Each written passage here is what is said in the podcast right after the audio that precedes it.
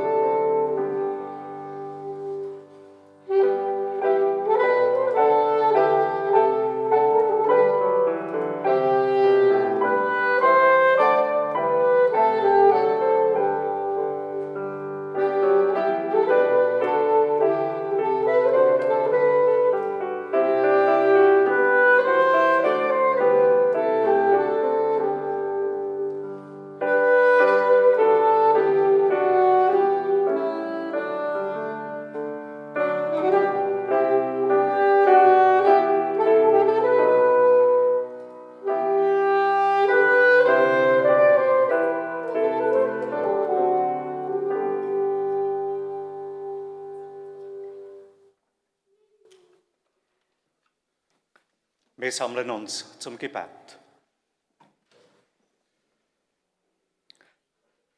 Gott, wir danken dir, dass wir hier unter deinem Dach dürfen dich loben und dich preisen und dir danken. Wir danken dir für deine Wärme, wo du uns gibst. Wir danken dir für deine Liebe, wo du uns gibst. Wir danken dass wir Eltern haben, die uns lieben. Wir danken, dass wir Kinder haben, die uns lieben. Gott, wir wollen heute im Gottesdienst spüren, wie unendlich groß deine Liebe zu deiner Schöpfung ist. Amen.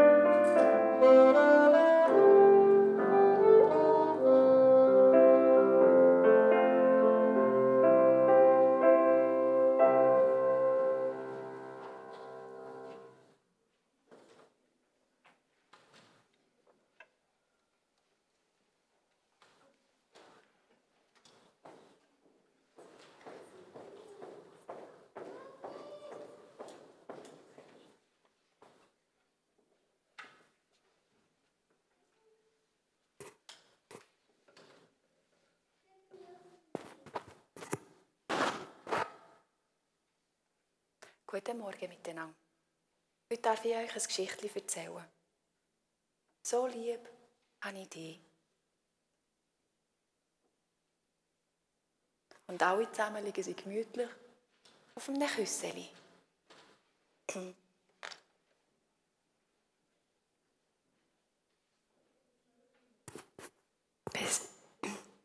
Hört ihr mich besser? Sehr schön.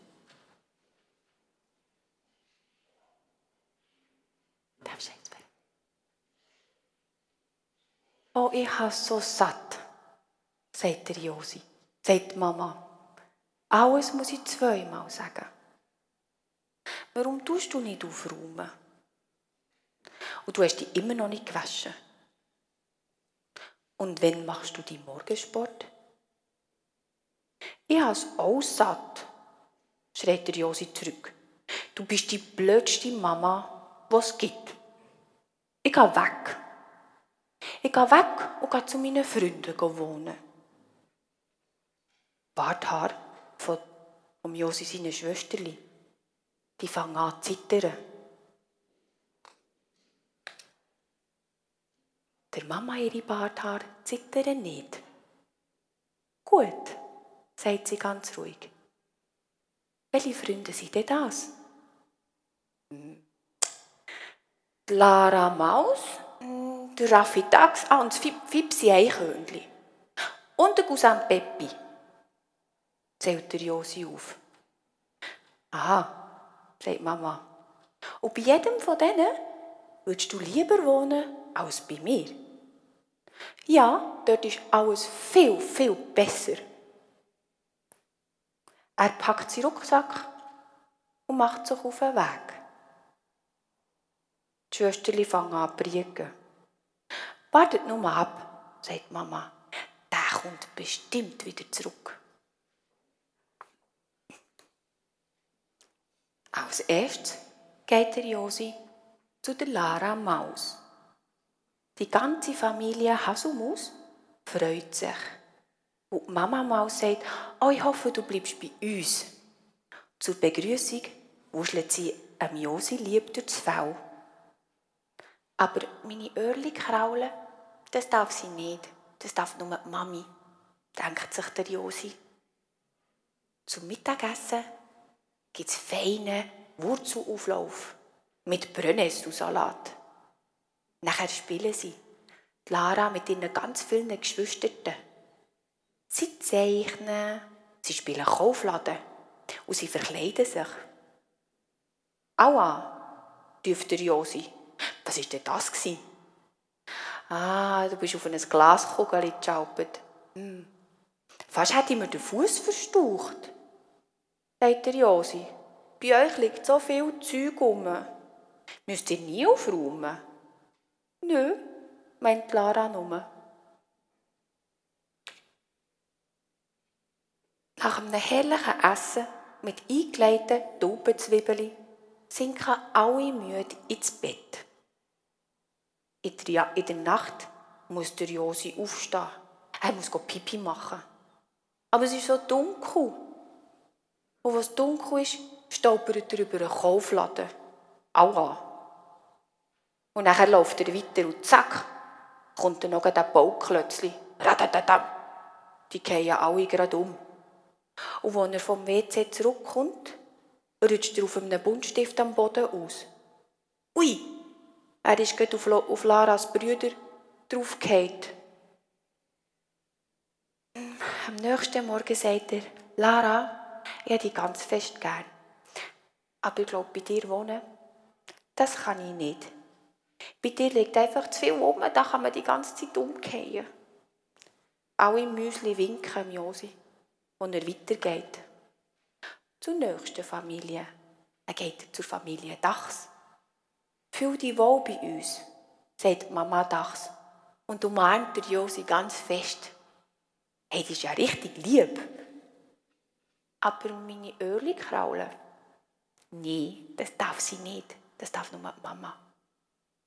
Zum Essen gibt es Bohnen-Eintopf und gefüllte Käferli. Aber die ist, der, die ist der Josi nicht. Der Raffi hat nicht so viele Spielsachen, die rumliegen. Aber im Dachsbau, da kann man wunderbar Verstecke spielen. Das hat ganz verzweigte Gänge. Aber irgendetwas schmeckt ein bisschen komisch.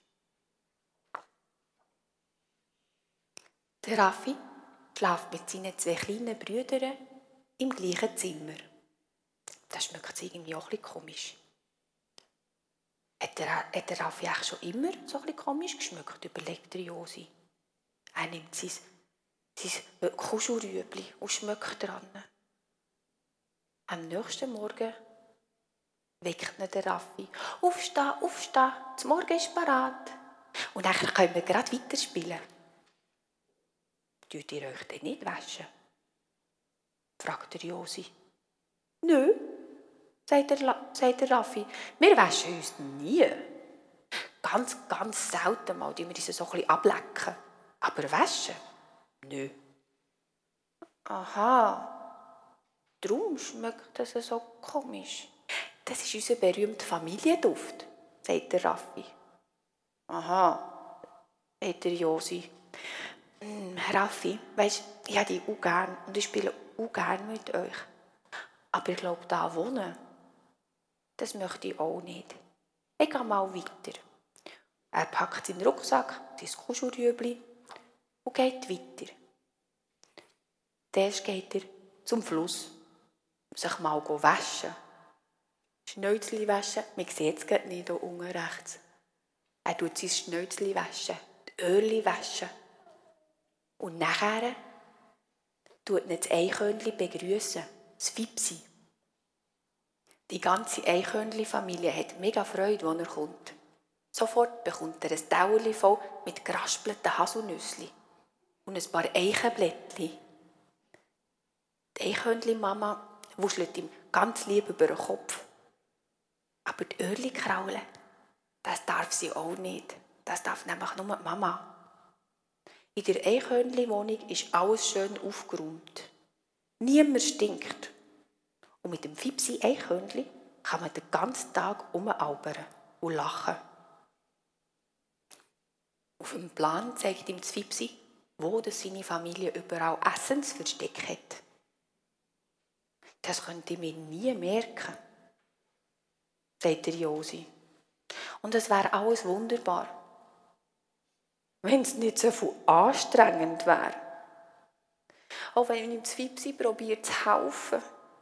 Es ist so anstrengend, dort raufzuklettern, auf einen Baum rauf. Das ist der Häsli-Morgensport, den sie auch daheim gemacht haben. Da ist nichts dagegen. Ach, Fipsi, es wäre so schön bei dir. Aber es ist einfach zu anstrengend. Das geht nicht. Ich kann nicht jeden Morgen oder jeden Tag zwei, drei Mal auf diesen Baum klettern. Das schaffe ich nicht. Ich kann leider nicht bei dir bleiben. Er zieht weiter. Er nimmt seinen Rucksack. Nachher macht er es auf einen Weg zum Cousin Peppi. Er läuft durch den Wald, über die grosse Wiese, über das Feld und die Brücke, bis in die Nähe vom Dorf. Seine Tante, Gesine, schließt ihn gerade in die Arme. Da wartet sie schon und winkt. Und wenn er kommt, nimmt sie in den Arm. Aber auch sie darf nicht dem Josi seine Öhrchen kraulen. Das darf nur die Mama. Beim Cousin Peppi ist es herrlich. Der Josi geht über nichts drüber. Es stinkt niemand. Es ist auch nicht anstrengend. Es gibt nur schöne Sachen. Ausflüge mit der ganzen Familie, spannende Spiele, jeden Tag Rüebli oder Radiesli. Hier bleibe ich, beschließt der Josi schon am zweiten Tag. Hier bleibe ich, denkt der Josi auch am dritten Tag. Aber irgendetwas, irgendetwas tut da in seinem Haus so ein kratzen. Hier bleibe ich, denkt der Josi auch am vierten Tag. Aber irgendwie meldet sich sein Bücheli. Irgendetwas grummelt ein bisschen. Hier bleibe ich, denkt der Josi auch am fünften Tag. Aber irgendetwas, irgendetwas tut in seinem Herzen langsam weh. Irgendetwas vermisst er. Am sechsten Tag denkt der Josi, sie sind alle so lieb zu mir. Ich muss nichts machen, was ich nicht will. Ich habe alles hier. Aber irgendetwas fehlt mir ganz fest. Plötzlich schnappt sich der Josi sein Rucksäckchen, seine Kuschelkarotten und läuft zurück. Über das Feld, er rennt über die Brücke, er hopst über die grosse Wiese bis zur Hasenwohnung. Und dort reißt er die Türen auf. Mama, rief der Josi. Josi, rief der Mama, bist du wieder da? Ja, Mama, ich will wieder heimkommen. Ist es denn nicht schön bei deinen Freunden? Doch, Mama, aber es ist am schönsten daheim. Auch wenn man muss aufräumen oder manchmal Sachen machen, die man nicht mag. Daheim ist es am schönsten. Und Mama sagt, das freut mich. So lieb habe ich dich. Ja, Freude, bist wieder da.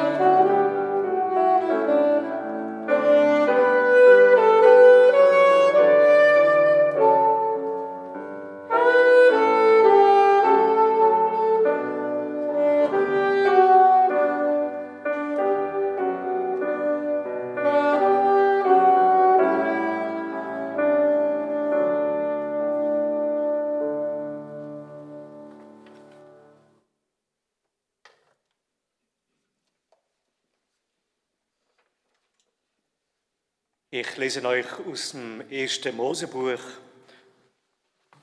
vor von einer Familie, von zwei Söhnen, vom Vater, von der Mutter. Und es geht auch um die Mutter. Ich werde Sie bitten, tun Sie ein bisschen darauf achten, was ist die Rolle von der Rebecca in dieser Geschichte. Isaac war schon alt und beinahe blind. Er bat darum, seinen ältesten Sohn Esau zu sehen. Geh auf die Jagd für mich, sagte er. Dann kann ich noch einmal mein Lieblingsgericht essen und dich segnen, bevor ich sterbe. Kaum hatte sich Esau aufgemacht, rief Rebekka Jakob zu sich. Sie gab ihm Kleider von Esau. Die sollte er anziehen, damit er so roch wie sein Bruder. Um seine Arme und den Hals wickelte sie Tierfelle, damit er sich so haarig anfühlte wie sein Bruder. Und dann kochte sie Isaaks Lieblingsgericht, damit Jakob es Isaak brachte.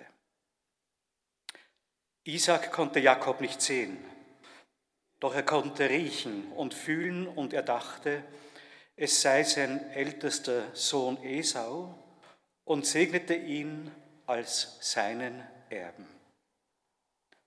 So stahl Jakob Esau den Segen des Vaters. Als Esau entdeckte, was geschehen war, wurde er so wütend, dass er seinen Bruder am liebsten umgebracht hätte. Weil Esau so zornig war und sicher auch Isaac wütend werden würde, wenn er den Betrug entdeckte, hatte Rebekka Angst um Jakob. Sie schickte ihn zu ihrem Bruder Laban. Dort sollte er für eine Weile bleiben, bis sich alle wieder beruhigt hätten.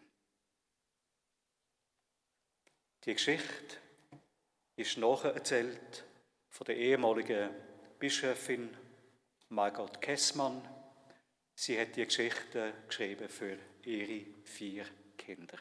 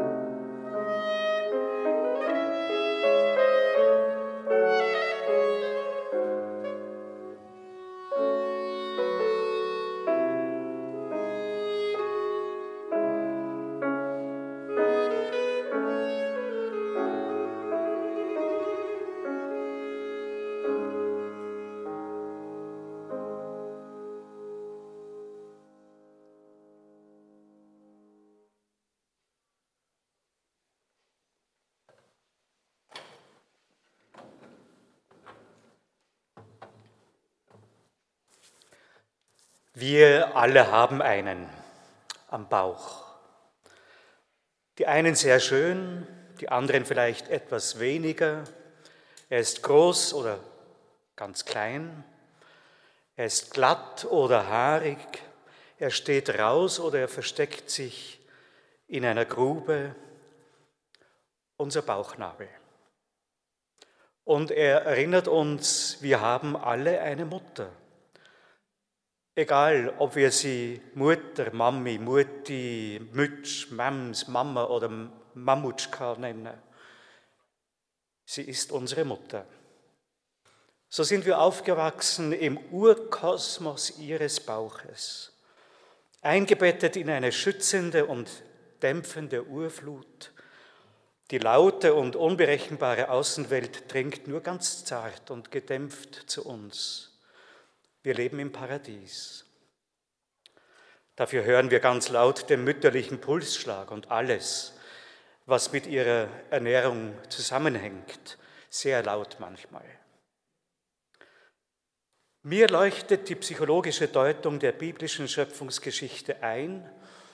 Das Paradies im Garten Eden ist ein Bild das voller Sehnsucht nach der unendlichen Geborgenheit greift, die wir alle im Mutterleib erfahren haben. Du musst dich um nichts sorgen, dir kann nichts passieren. Da ist jemand, der ganz und gar für dich da ist. Mutter ist wie Gott. Dieses Urwissen bringen wir alle in unser Leben mit, auch nachdem wir das Paradies verloren haben. Ich stelle mir vor, dass ich nicht unbedingt geboren hätte werden wollen. Und alle die anderen vielleicht auch nicht, wenn sie ein schwieriges Leben erwartet. Schon eher, dass das ungeborene Kind sich fragt, gibt es auch ein Leben nach der Geburt? Wenn ich aus dieser totalen Geborgenheit raus muss? Ja, das gibt es. Auch wenn die Nabelschnur schon bald durchtrennt wird, die Erfahrung vom und die Sehnsucht nach dem Paradies im Mutterbauch begleitet uns ein Leben lang. Mit, unser, mit unserer Mutter waren wir im Mutterleib verbunden durch die Nabelschnur. Das war Verbindung total. Je nachdem, wie sie sich ernährt und was sie eingeatmet hat, wir haben davon profitiert oder eben auch nicht. Wir können ihr dankbar sein dafür oder auch weniger. Diese Nabelschnur war Lebensader, aber bei der Geburt wurde sie oft auch schon zum Todesstrick. Eigentlich ist die Sache mit dieser Nabelschnur ja weit weg von meinem Leben heute und morgen. So meine ich das. Aber diese Verbindung, dieser Bund, diese Macht und Ohnmacht, diese Abhängigkeit, all das begleitet manch einen in irgendeiner Form doch viel länger, als man manchmal wahrhaben möchte. Ein Bund fürs Leben. Man möchte ihn mit seinem Partner oder mit seiner Partnerin schließen. Aber die Verbindung durch die unsichtbare Nabelschnur kommt immer mit. Und wie die Nabelschnur selbst, so ist auch diese Verbindung, dieser Bund zwischen Mutter und Kind zweischneidig. Dieser enge Bund kann Kraft geben, aber ebenso auch fesseln und eigenständiges Leben verhindern. Mütter können nie perfekt sein. Darum muss man irgendwann in unserer Biografie die große Enttäuschung machen. Die Enttäuschung muss kommen. Wir alle müssen im Lauf unserer Biografie erfahren, manchmal schmerzhaft erfahren, dass unsere Mütter nicht wie Gott sind, dass sie nicht alles können, wissen und richtig machen dass sie manchmal am Anschlag sind und Angst haben, dass sie manchmal lügen und mogeln, wo es ihnen nutzt, vor allem auch, dass sie ungerecht sein können. Diese Befreiung von der Täuschung, diese Enttäuschung ist notwendig und heilsam. Sie ist die Voraussetzung dafür, dass wir unsere Mütter überhaupt so gern haben können, wie sie wirklich sind, nicht nur als verklärtes, unwirkliches Bild einer Sehnsucht. Die Enttäuschung ist aber auch Voraussetzung für unsere eigene Existenz. Existenz bedeutet so viel wie außerhalb sein, draußen sein, manchmal eben auch außerhalb der Macht der unsichtbaren Nabelschnur. Mütter sind nicht perfekt, können sie nicht. Nicht einmal in der biblischen Überlieferung findet man die perfekte Mutter. Und sogar von Maria, die hier und da sehr leuchtend und idealisiert dargestellt wird, distanziert sich Jesus ziemlich schroff.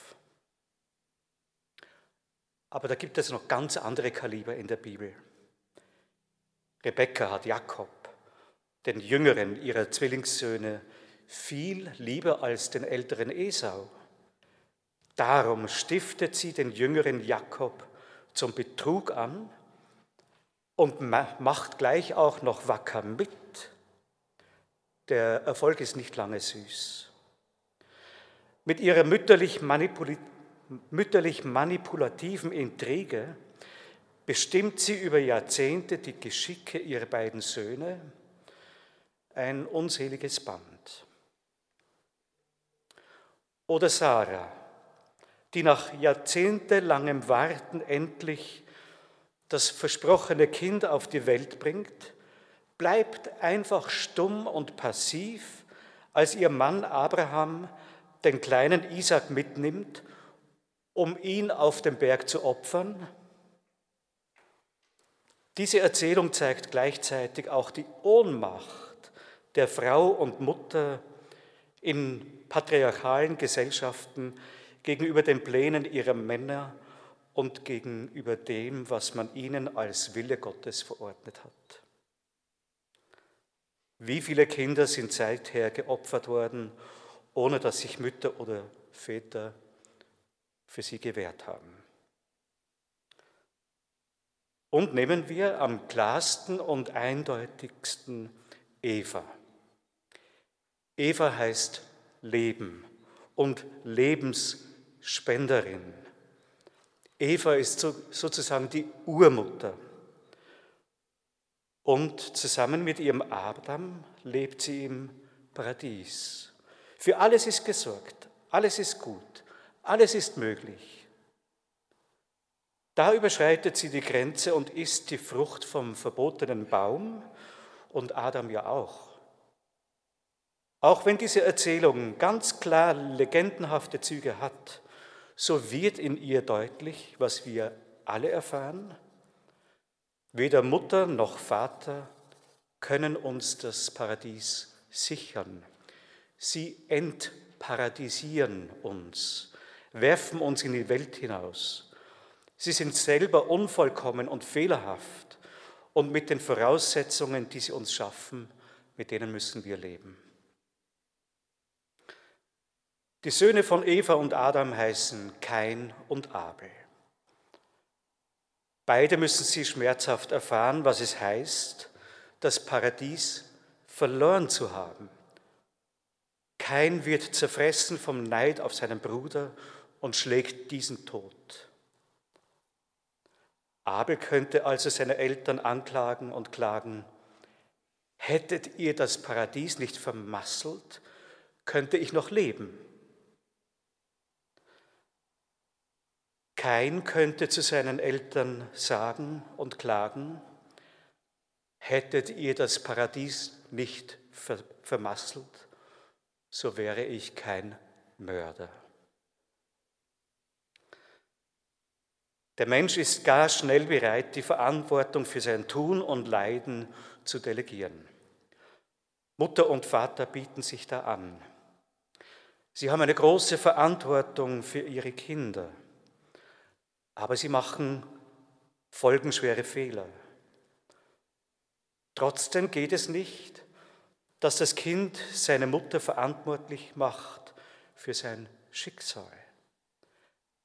Auch wenn Eva und Adam einen Fehler gemacht haben, so sind sie nicht dafür verantwortlich, dass Abel zum Opfer und kein zum Täter wurde. Auch ich muss mich abnabeln, auf eigenen Füßen stehen, einen eigenen Weg gehen und ganz allein die Verantwortung dafür übernehmen, was ich tue und auch dafür, was ich nicht tue. Das heißt, entwachsen und erwachsen werden. Der Bund zwischen Eltern und Kind darf nicht so sein, dass die beiden sich gegenseitig ersticken. Die Nabelschnur muss durchtrennt werden, schon sehr früh. Eltern haben es aber auch nicht einfach. Vielleicht war es früher noch etwas klarer, wie die Gesellschaft von den Müttern erwartete. Die Mutter, die sich in diese Erwartung hineinfügen konnte, die konnte doch ziemlich zufrieden werden und gleichzeitig auch vieles richtig machen. Heute sind die Erwartungen vielfältiger geworden. Die Mutter soll nicht nur liebevoll zu ihrem Kind sein, sie soll es auch gesellschafts- und leistungskompatibel abliefern. Zudem soll auch sie selbst beruflich etwas leisten und nebenbei noch eine attraktive Frau und Liebhaberin bleiben. Wenn sie sich von diesem Bild beeindrucken und erdrücken lässt, kann sie fast nur scheitern. Sie wird mal zugewandt sein und dann wieder abwesend, weil sie einfach stark mit sich selbst beschäftigt ist. Sie wird ihr Kind mal stärken durch ihr Vertrauen ins Leben und dann wird sie es auch wieder verängstigen und schwächen, weil sie selber auch schwach ist. Sie wird ihr Kind liebevoll fordern und fördern und dann wird sie es auch wieder überfordern und invasiv in Bereiche des Kinderlebens eingreifen, die sie eigentlich nichts angeht. Sie wird mal offen und nahe sein und Geborgenheit schenken und dann wieder unnahbar und distanziert. Und natürlich betrifft das alles auch die Väter. Eltern können sich sehr leicht in der Perfektionismusfalle ihres Lebens verlieren. Als Christen glauben wir nicht an den perfekten Mensch, sondern an den barmherzigen Gott. Der Psalmist sagt, du aber Gott bist barmherzig und gnädig, geduldig und von großer Güte und Treue. Viel wichtiger als perfekt zu sein, ist es für Mütter und Väter und für die Kinder dieser Mütter und Väter, barmherzig zu sein und gnädig. Erstens gegenüber unseren Eltern und zweitens gegenüber uns selbst. Erst dann werden wir auch dankbar sein können für all das viele, das uns unsere Mütter und Väter geschenkt haben. Und erst dann werden wir im Innersten unseres Herzens zufrieden sein. Und auch hier sagt der Psalmist, ich lass meine Seele ruhig werden und still, wie ein kleines Kind, bei seiner Mutter, ist meine Seele still in mir. Amen.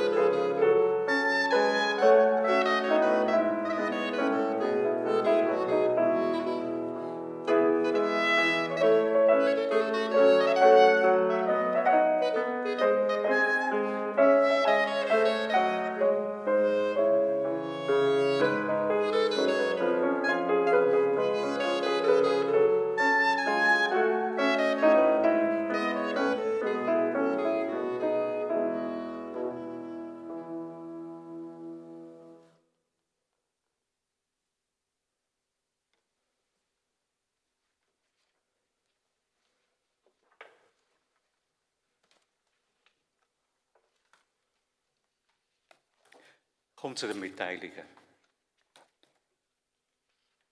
In den letzten Wochen verstorben und christlich bestattet worden sind der Herr Kurt Sloxnat. Er hat gewohnt an der Hohlen Gasse in Binningen, geboren 1923 und verstorben im 98. Lebensjahr. Der Herr Reinhold Utzinger, er hat gewohnt im Alters- und Pflegeheim in Herwil, geboren 1944, verstorben im 77.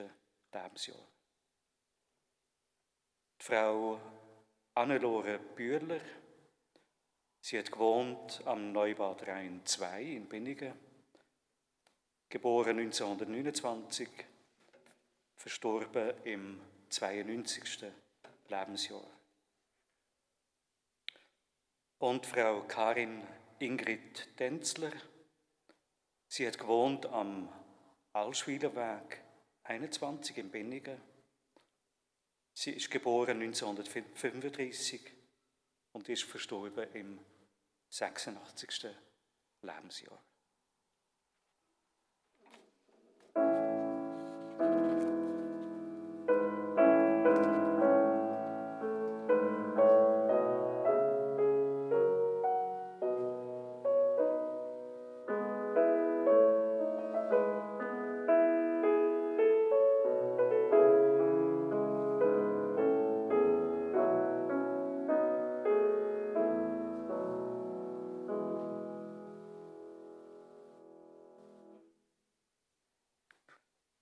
Zu den Wochenveranstaltungen.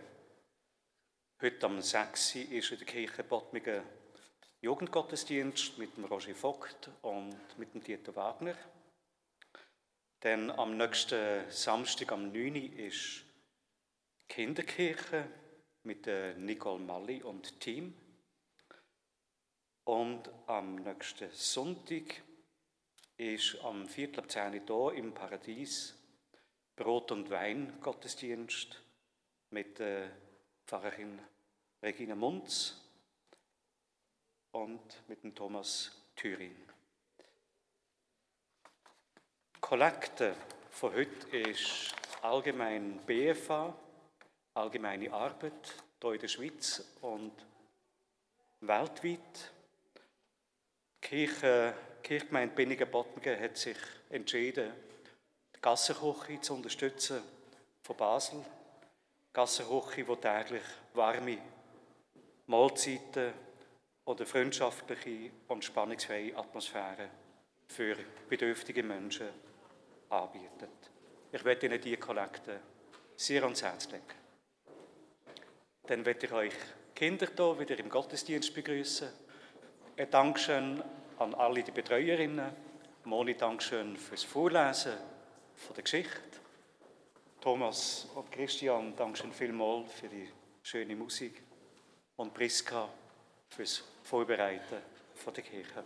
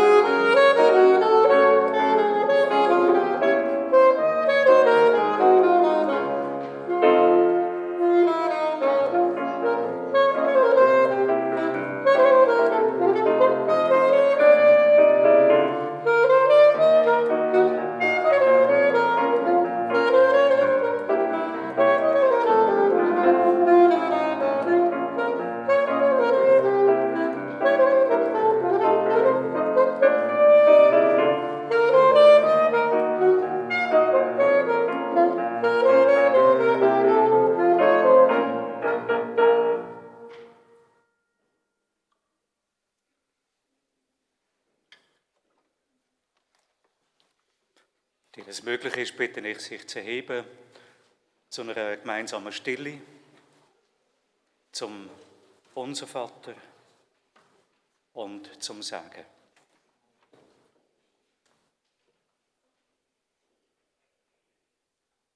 Gott in der Stille, wenn wir unsere Dankbarkeit vor dich bringen. Dankbarkeit, was wir alles von unseren Eltern mitbekommen haben.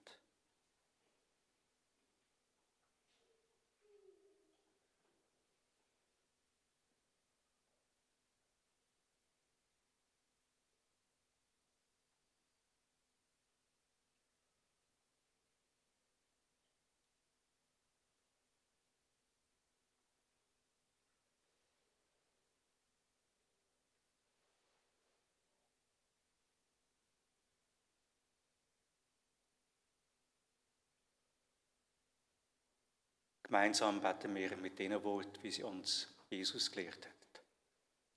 Unser Vater im Himmel, geheiligt werde dein Name, dein Reich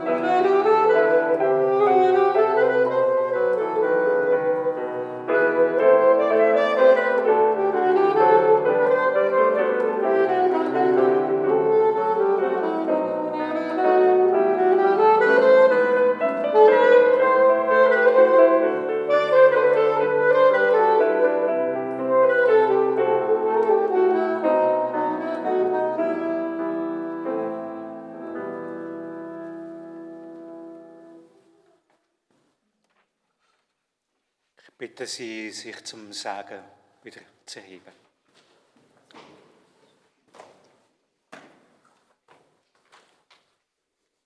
Geht in der Kraft, die euch gegeben ist, einfach, leichtfüßig, zart, haltet Ausschau nach der Liebe. Gottes Geist geleite euch. Amen. Trotz raken op de realiteit. Wünsche ich Ihnen ein warmes Herz.